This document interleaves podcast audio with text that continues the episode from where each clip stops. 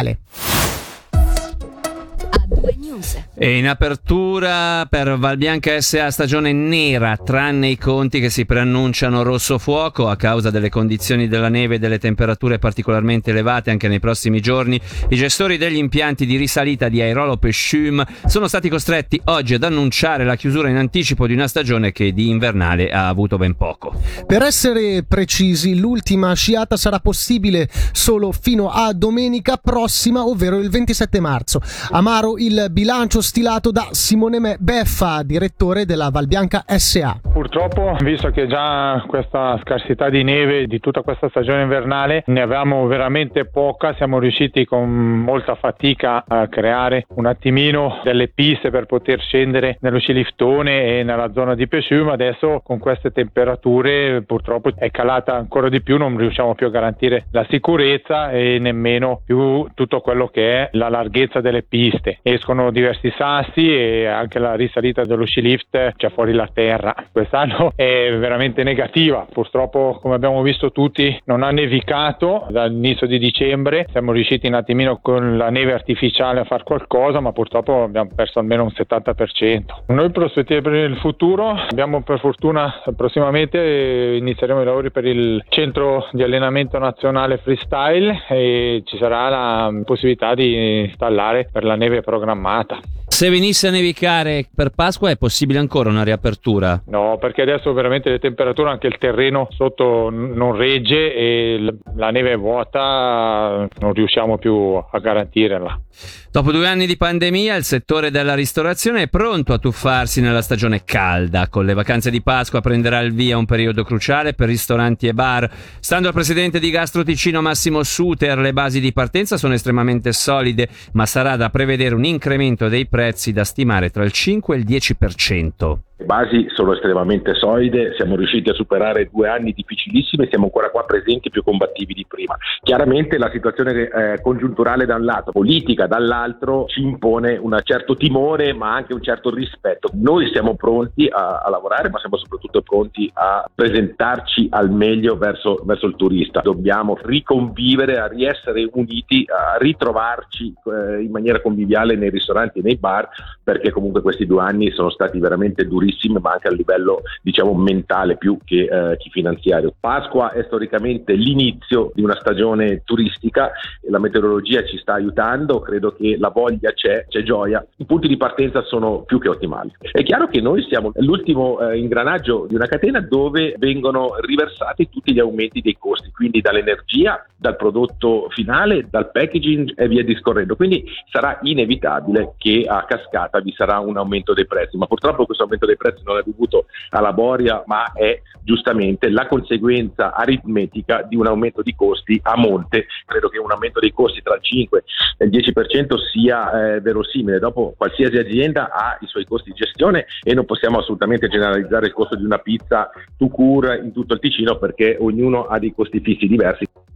Il municipio di Locarno ha compiuto un altro passo per realizzare il Museo di Storia Naturale, ufficializzando la variante di piano regolatore cui seguirà, da parte del cantone, la pubblicazione del concorso d'architettura per dare un volto definitivo alla nuova struttura di importanza cantonale che prenderà forma nel comparto Santa Caterina nel 2030. A comunicarlo è stato lo stesso esecutivo locarnese. Sulla pianificazione del futuro Museo di Storia Naturale sentiamo Nicola Pini a capo del Dicastero Dicastero Sviluppo Economico e Territoriale per la città di Locarno. Beh, questa modifica pianificatoria concretizza le risultanze dello studio di mandato in parallelo promosso dal Cantone e di fatto pone le basi per accogliere il Museo Cantonale di Storia Naturale a Locarno nel comparto di Santa Caterina, accogliere dunque i suoi spazi espositivi, accogliere l'istituto di ricerca e di conseguenza andare a riqualificare e rendere accessibile al pubblico un comparto splendido, un comparto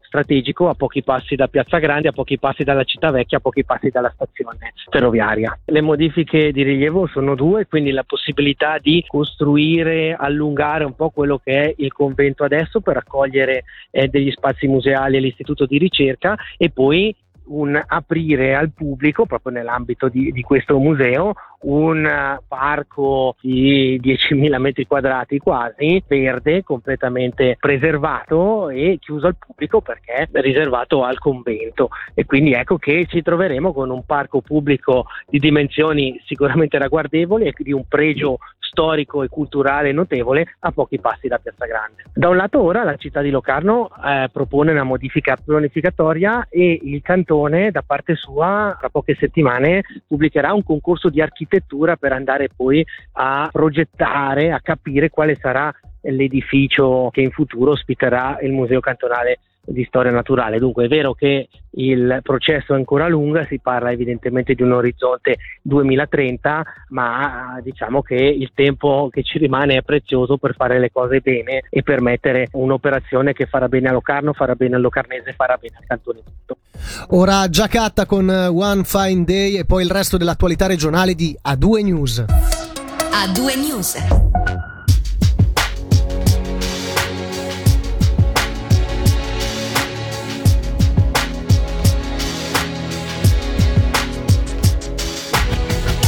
Looking around with my new confirmation.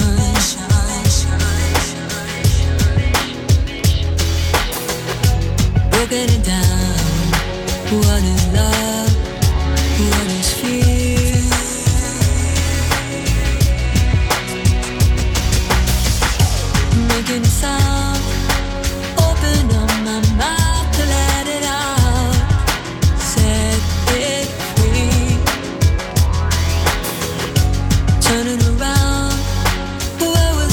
to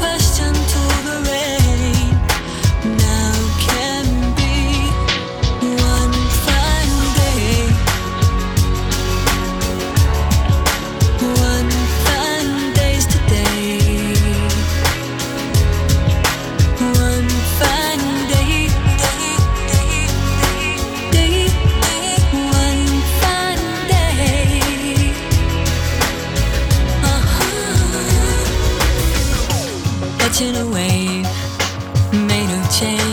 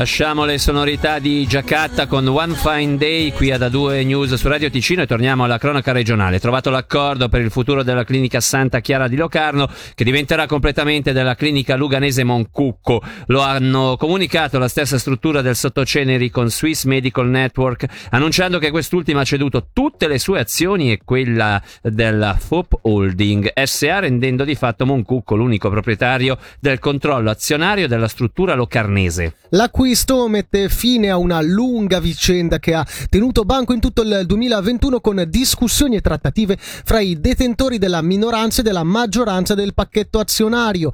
Già la scorsa estate era iniziata una procedura di cessione a favore della clinica luganese, procedura poi congelata con la decisione del pretore di Locarno di designare un consiglio di amministrazione transitorio composto da un commissario esterno, due membri della Moncucco e uno di Swiss Medical Network. L'Assemblea Generale della Clinica Santa Chiara aveva deciso in seguito di estromettere dal Consiglio di amministrazione il rappresentante di Swiss Medical Network, uno dei sei possibili acquirenti della struttura. La nota, in conclusione, spiega che l'acquisto siglato oggi permetterà alla clinica Santa Chiara, unica clinica privata acuta del Sopraceneri, di contare sul sostegno delle altre tre private del Sottoceneri, Sant'Anna, Ars Medica e appunto Moncucco. Voltiamo pagina. È sotto controllo l'incendio boschivo divampato questo pomeriggio in territorio di Verdasio. Lo ha comunicato la polizia cantonale spiegando che le opere di spegnimento sono ancora in corso e stanno interessando in particolare la zona Monti di Monticello, dove a titolo precauzionale si è resa necessaria l'evacuazione di due persone dalle proprie abitazioni. La circolazione ferroviaria rimane interrotta almeno fino a domani mattina, mentre è stata riaperta temporaneamente la strada cantonale.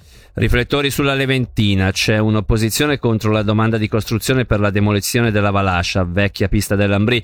A presentarla il comune di Quinto una, un confinante. Ora il municipio potrebbe tentare la via della conciliazione e l'abbattimento della struttura. Lo ricordiamo, è indispensabile alla Valascia Immobiliare SA per ricevere per intero i sussidi cantonali e federali della delocalizzazione della pista. Passiamo alla cronaca giudiziaria. Condannati due dei Pink Panther, la banda di rapinatori balcani, nota per aver messo a segno alcune memorabili rapine in tutto il mondo. I due componenti, arrestati a Pregassona nel 2018, sono stati processati oggi di fronte al Tribunale cantonale di Zurigo e condannati rispettivamente a sette anni e mezzo e sei anni di carcere per il reato di rapina. Gli uomini, 44 e 45 anni, assieme al resto della banda, avevano preparato un piano dettagliato per rapinare una o più gioie- gioiellerie di Vianassa Lugano nel canton Berna, prima di essere arrestati nel febbraio del 2018 dopo mesi di sorveglianza da parte della polizia. Per anni la banda, formata da ex militare dei Balcani, eh, ha compiuto in diverse formazioni rapine spettacolari in gioiellerie di tutto il mondo. Nel 2009 hanno rubato a Dubai gioielli e orologi per un valore equivalente a circa 11 milioni di franchi. In una rapina del 2016 a Zurigo sono fuggiti con una refurtiva di circa un milione di franchi. Progetto Alto Vedeggio, firmata la convenzione tra il cantone e i municipi di Monteceneri e Mezzovico Vira per proseguire la collaborazione sulla riqualifica di parte del territorio occupato dall'autostrada 2 tramite coperture parziali tra Rivera e Sigirino. L'accordo permetterà di approfondire e adeguare alle mutate condizioni il progetto di riqualifica, nonché di promuovere il consolidamento della discarica per materiali inerti di Sigirino, condizione base per permettere la pianificazione e la realizzazione del progetto. Dopo due anni di assenza, torna l'appuntamento con Slow Up Ticino. L'evento dedicato alla giornata senza auto è in programma domenica 10 aprile, prevede la chiusura totale del traffico motorizzato per 50 km tra Bellinzone e Locarno per permettere ai partecipanti di spostarsi in bicicletta, a piedi, con i pattini o qualsiasi altro mezzo senza motore, promuovendo la mobilità lenta, la salute e il territorio. Sentiamo Paolo Rusca di. La novità di quest'anno è che dopo due anni di assenza Slow Up ritornerà anche in Ticino. Il percorso resterà simile a quello degli scorsi anni, quindi sarà un percorso di 50 km che si snoderà tra Locarno e Bellinzona. E lungo il tracciato ci saranno 13 soste, di cui 11 proporranno ristorazione e poi ci saranno anche due soste agricole, ovvero delle aziende agricole presenti sul piano di Magadino che in occasione dell'evento proporranno eh, delle visite in azienda. Vi aspettiamo tutti domenica 10 aprile dalle 10 alle 17. Vi ricordiamo il percorso è lungo 50 km ma non bisogna percorrerli tutti, ognuno è libero di scegliere la tratta che, che preferisce, quindi è possibile anche entrare in eh, qualsiasi punto del percorso. E il consiglio è divertitevi, non abbiate fretta, non andate troppo veloci sul percorso e rispettate gli altri utenti. Infine una notizia di rilievo per il mondo della cultura ticinese. Michel Gagnon resta all'AC. A Lugano il consiglio direttivo del centro culturale ha deciso di rinnovare il contratto del direttore generale per ulteriori due anni fino a fine agosto 2024 con l'opzione di un'ulteriore stagione fino a fine agosto 2025. Le parti coinvolte si sono infatti dichiarate molto soddisfatte. E anche per oggi a due news qui su Radio Ticino è giunta al termine del proprio viaggio. Ringraziamo dunque la redazione per aver collaborato alla realizzazione del programma, ringraziamo la regia, soprattutto ringraziamo tutti i nostri ascoltatori che giornalmente ci seguono fedelmente. Tra poco ci sarà Barbara Buracchio e Matteo Vanetti con Meshup eh, da Davide Maggiori. E da Michele Sedili l'augurio di un'ottima serata. Il suono dell'informazione a due news.